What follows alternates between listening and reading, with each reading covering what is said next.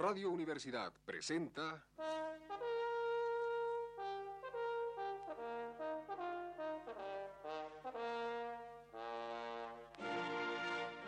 Testimonios.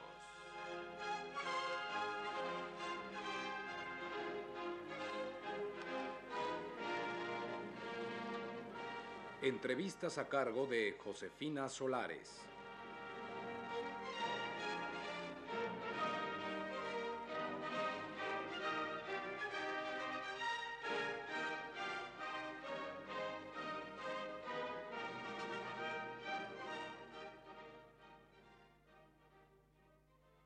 Esta noche estamos en casa del doctor Avelino González, quien nos hablará de los problemas del psicoanálisis. Doctor González, díganos, ¿en qué ha evolucionado el psicoanálisis? En primer lugar, habría que distinguir entre la evolución del psicoanálisis y de los psicoanalistas. La opinión de un psicoanalista de ninguna manera debe de tomarse como un juicio final exacto y objetivo de lo que es el psicoanálisis.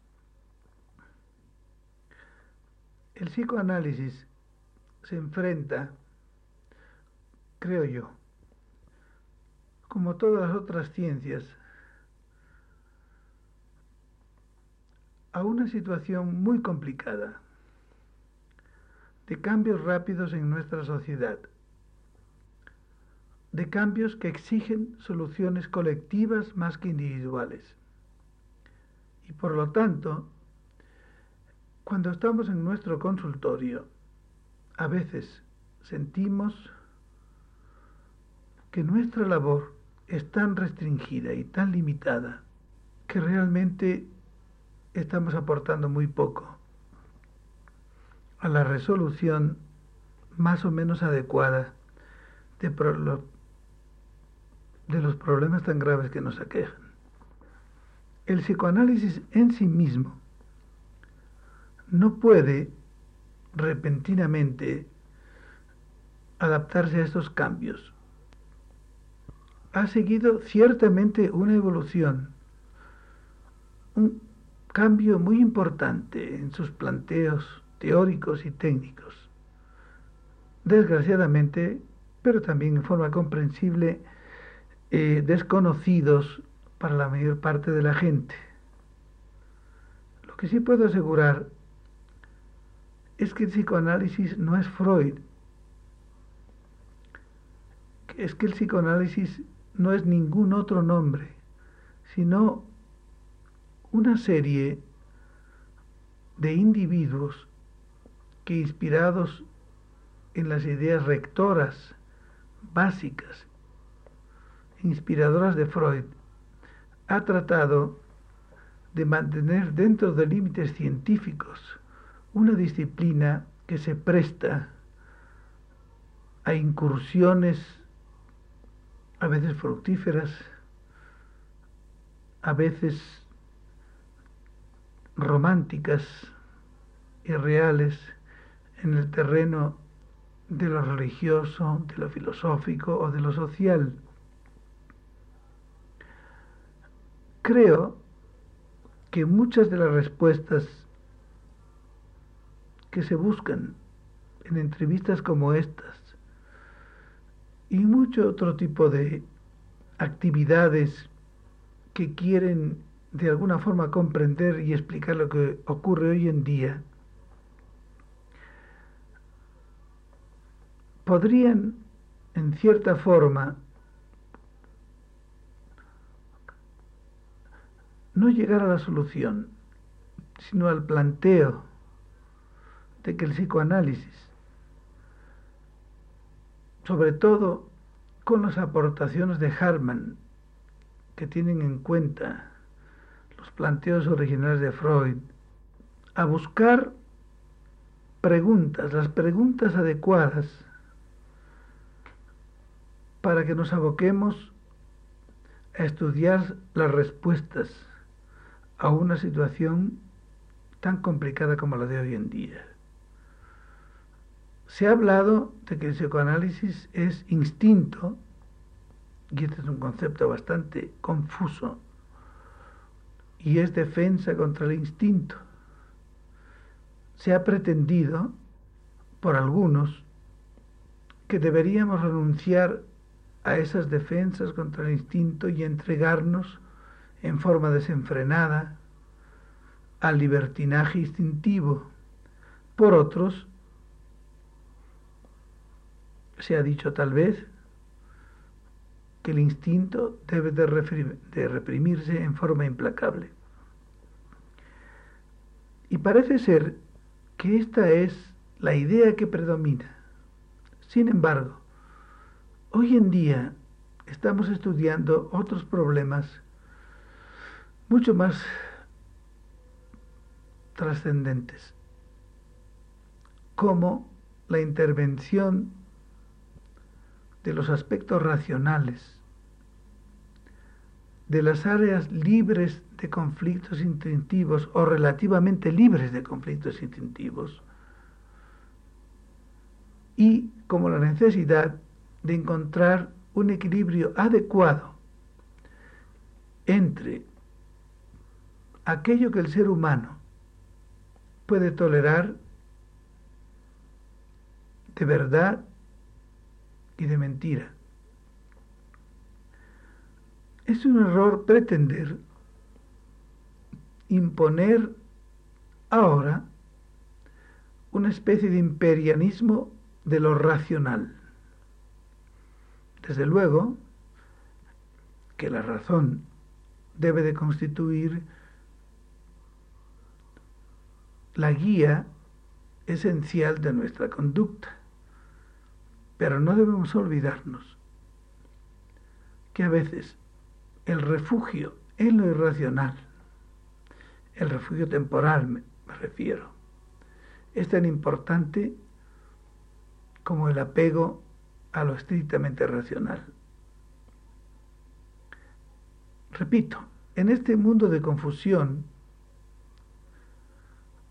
debemos ser cautos y distinguir entre lo que es un planteo científico y un planteo político o filosófico.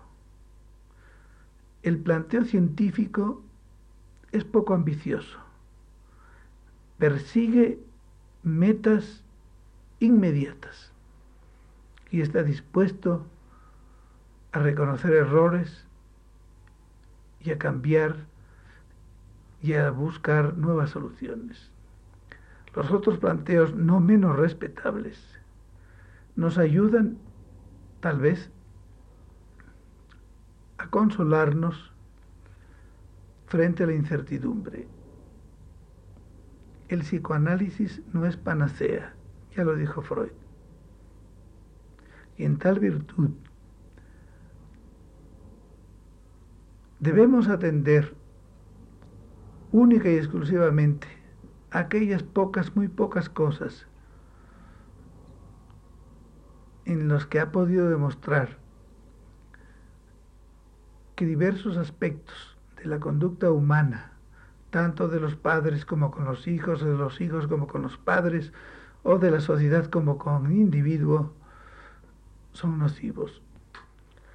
Doctor, ¿y qué puede decirnos sobre lo que Fromm ha llamado la crisis del psicoanálisis? Bien, sobre lo que Fromm ha llamado la crisis del psicoanálisis, no podría decir nada. Sí, sobre la crisis del psicoanálisis, no en el sentido en que Fromm la plantea, sino en el sentido de la crisis de cualquier ciencia que hoy en día tiene que comprender y explicar problemas gravísimos. Crisis del psicoanálisis, que no hay crisis de la medicina en general, que no hay crisis de la ingeniería, que no hay crisis de la política. La crisis es general, y si el psicoanálisis estuviera exento de esa crisis, deberíamos sospechar muy seriamente de su validez científica y humana. Sí hay crisis, y con eso estamos luchando. Pero en tanto crisis, no nos pidan soluciones. ¿Cómo se interpretan los problemas religiosos dentro del análisis freudiano? Freud expresó con bastante claridad cuál era su posición frente a las religiones. Él las consideró un producto de necesidades humanas esenciales. Incluso admitió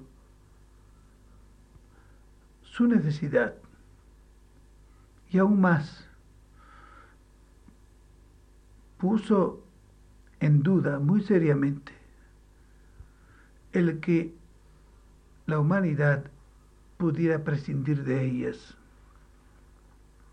Pero esto no quiere decir que podamos ver el fenómeno religioso desde el punto de vista del funcionamiento psíquico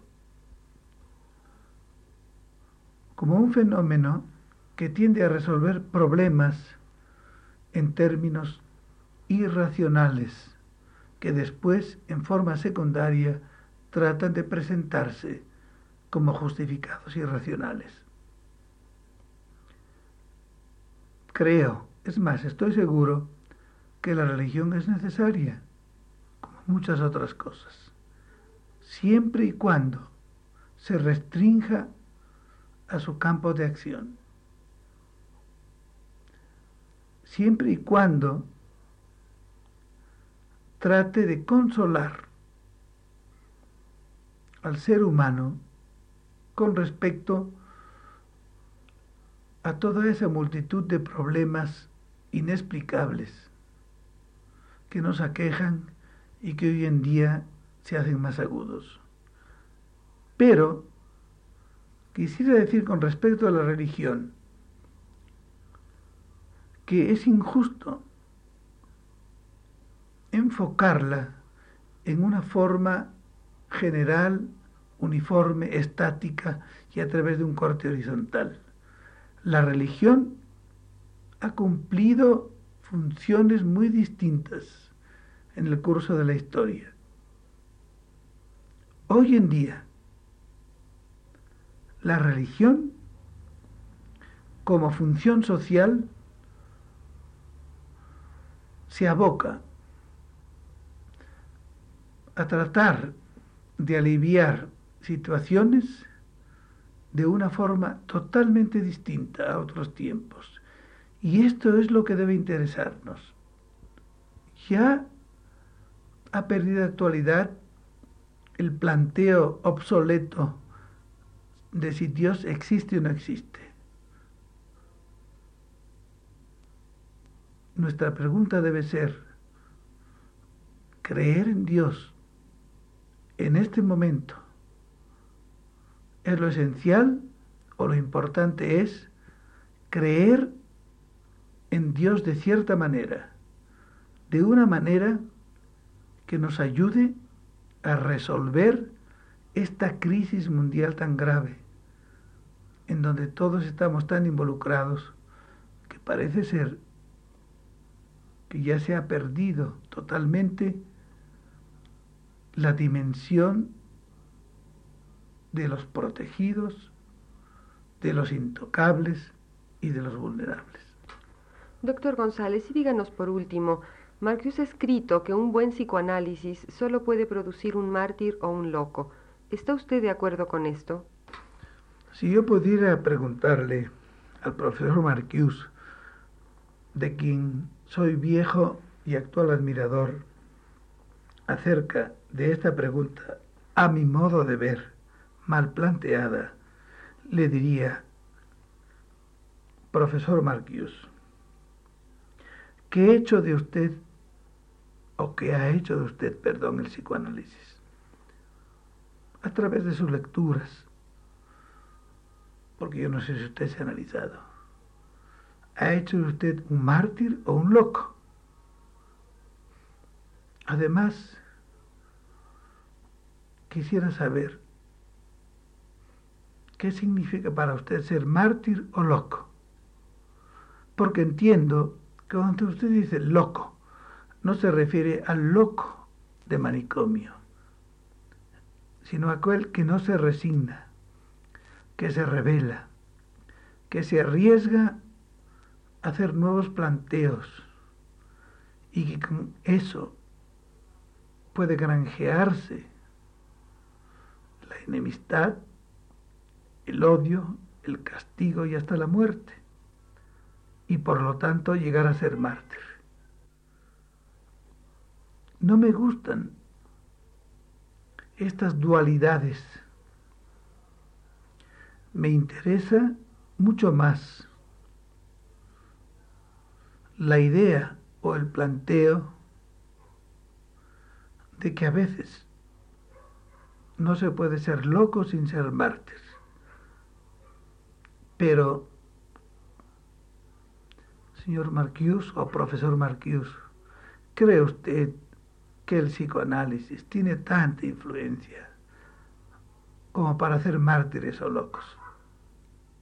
Esos han existido siempre, por fortuna. Esta noche estuvimos con el doctor Avelino González, quien nos habló de los problemas del psicoanálisis. Radio Universidad presentó...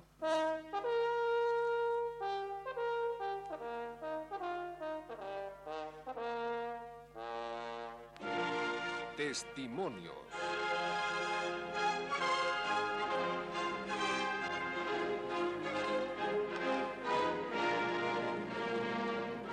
Entrevistas a cargo de Josefina Solares.